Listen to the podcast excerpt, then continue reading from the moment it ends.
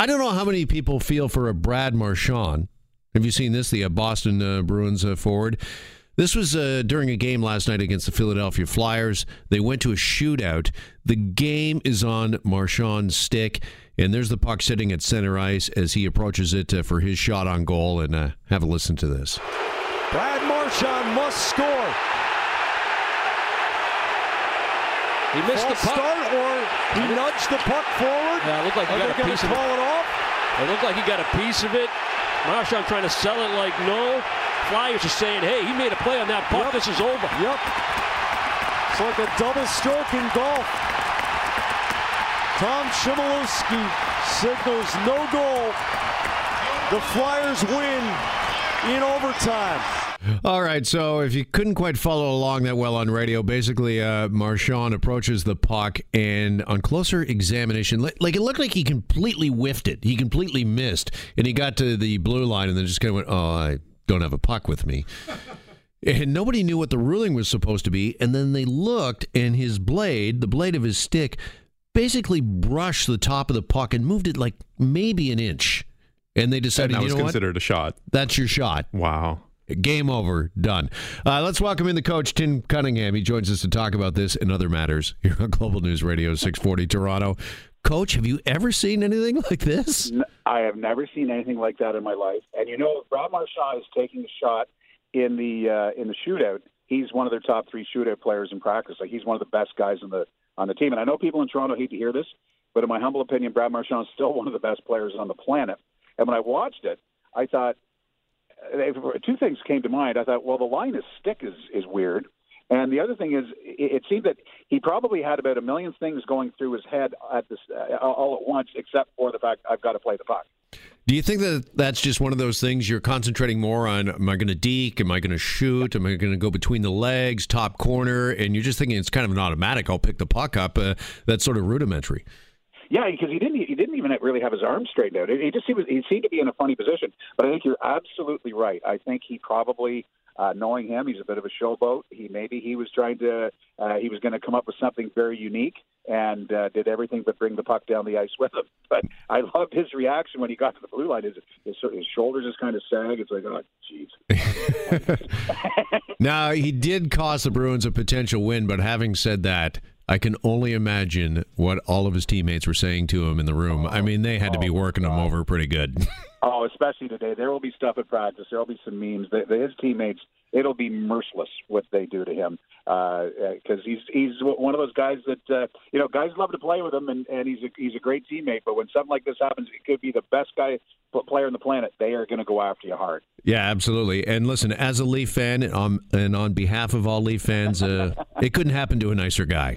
I knew you were going to say that. Yeah. All right. Uh, speaking of the uh, Leafs, let's talk about Morgan Rielly. Uh, this injury, he's got a broken foot. Uh, first of all, is there any truth to the rumor that he uh, broke it on that uh, McDavid deke? Oh, I think he pulled a groin muscle on that yeah, one. Okay. That could have led to the broken foot. But, you know, again, it's sort of an innocuous play, and, and you think uh, it just, just caught him on the right part of the skate boot. And, uh, you know, uh, the, the foot has, has a lot of bones in it, so it's, you know, he's going to be out. Uh, he's going to be out for a significant time.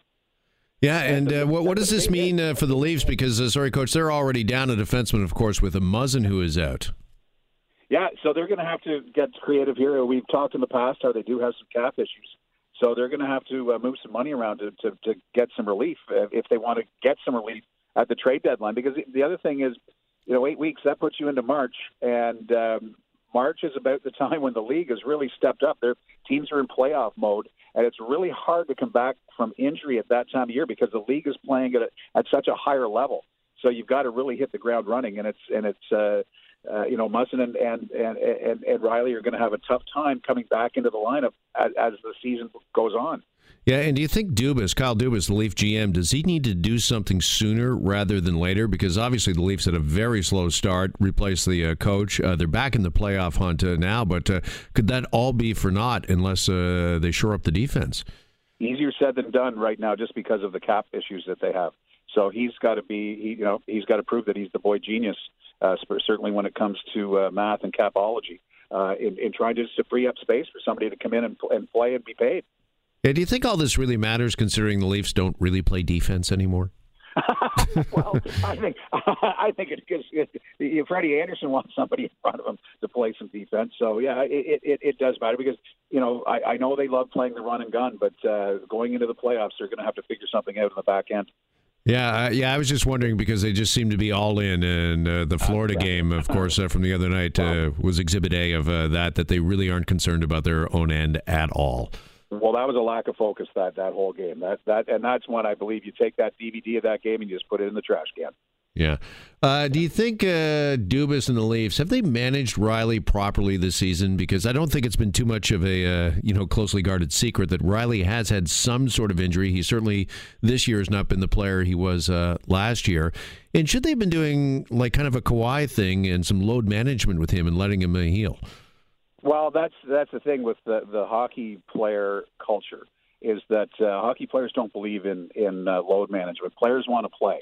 And there, I'll give you an example of all kinds of guys that would play a game every day if they could. And I believe Morgan Rielly is one of those guys, and a guy that will try to play through an injury. And if it's uh, you know not significant enough for him to miss time, because, again, uh, cap issues come due as well. You don't want a guy not playing and uh, that because you can't really replace him in the lineup because of the fact that you're up against the cap. So it, it almost forces their hand where if it's not a really serious injury, if he's just nicked up, he's got to play.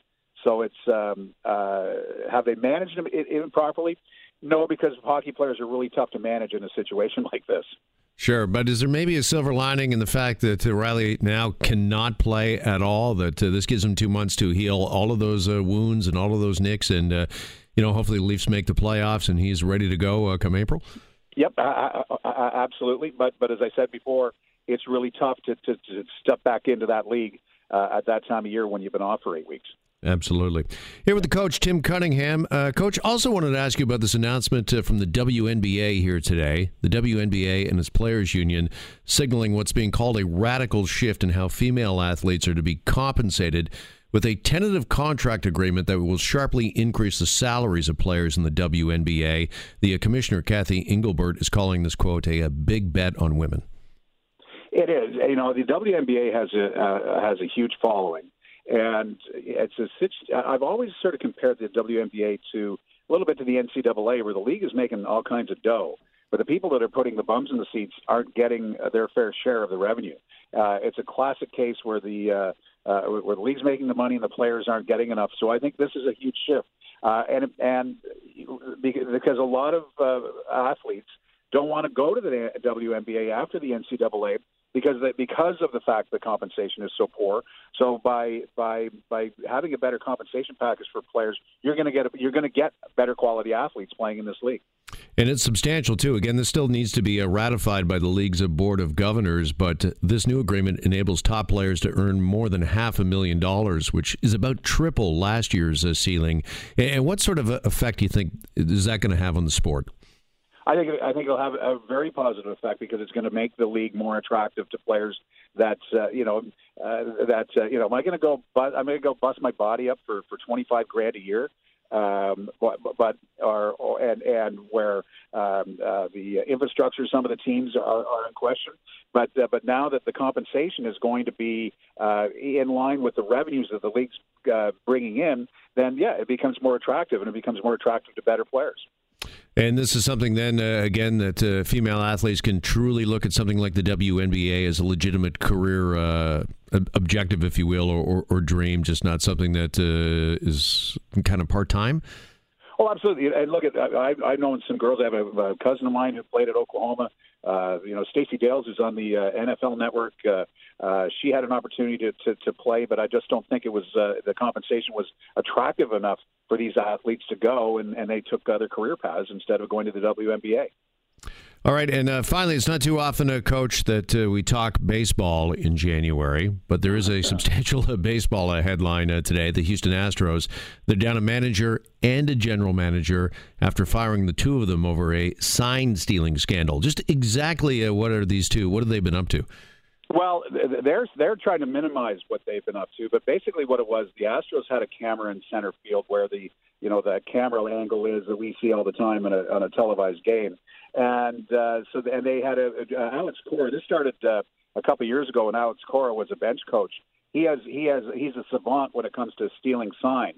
and they would, uh, through that center field camera, see the, the signs that the catcher was putting down, and then they would signal to the batter what what the what the uh, type of pitch was coming. If they, were, if they would ba- basically do it, it was very technical. But then how they relayed the signal, they were just banging on a garbage can. No, no bang on the garbage can meant it was going to be a fastball. If they banged the garbage can, means it was going to be an off-speed or a curveball type thing.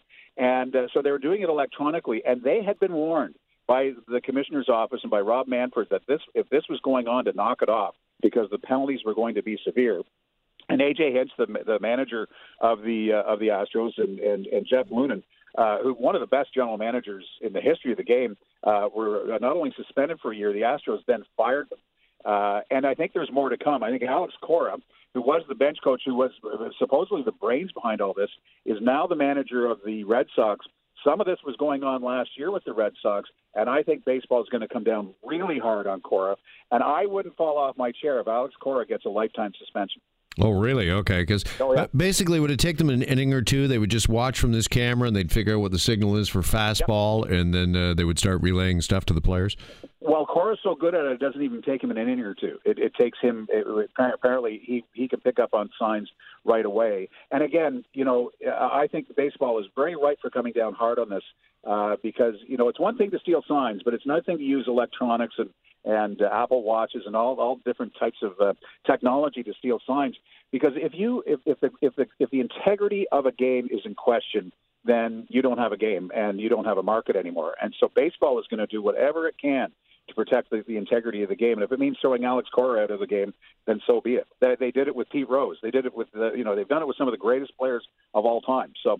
Uh, integrity of the sport uh, comes first before the before the star player. Yeah, do you think that uh, other leagues, and I'm thinking specifically of the N F L, of course, and the New England Patriots and Bill Belichick, is this going to be a bit of a wake-up call for the other big uh, oh, yeah. sports, uh, pro sports uh, uh, leagues to uh, take this a little more seriously uh, when it comes to cheating? Well, absolutely, and baseball has always led the way when it comes to protecting the integrity of the sport. I mean, it goes back to the nineteen, I think the nineteen nineteen uh, White Sox scandal with uh, Shoeless Joe Jackson. There's even evidence that Shoeless Joe Jackson knew nothing about the, the, the fixing the World Series. They still won't allow him to go into the World Series. I still still think, you know, Pete Rose was one of the greatest players of all time. There's no proof that he was betting on baseball while he was a player. Uh, and he says he always bet on the on, on the Reds, which I don't believe.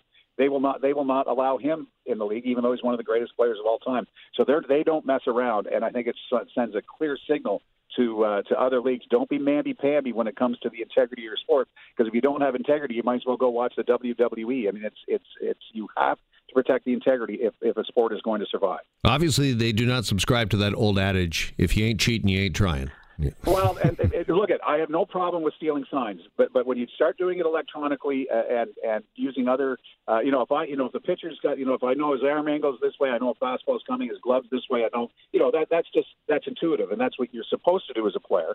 But when it comes to, you know, rigging your ballpark Uh, with electronics just to, to to take it to another level, then I think that that crosses the line. Okay, Coach, I'm getting a signal right now from Jackie. We have to wrap this up. Uh, Great talk, you, Jeff, as always. Okay, appreciate it, pal. Right, we'll talk soon.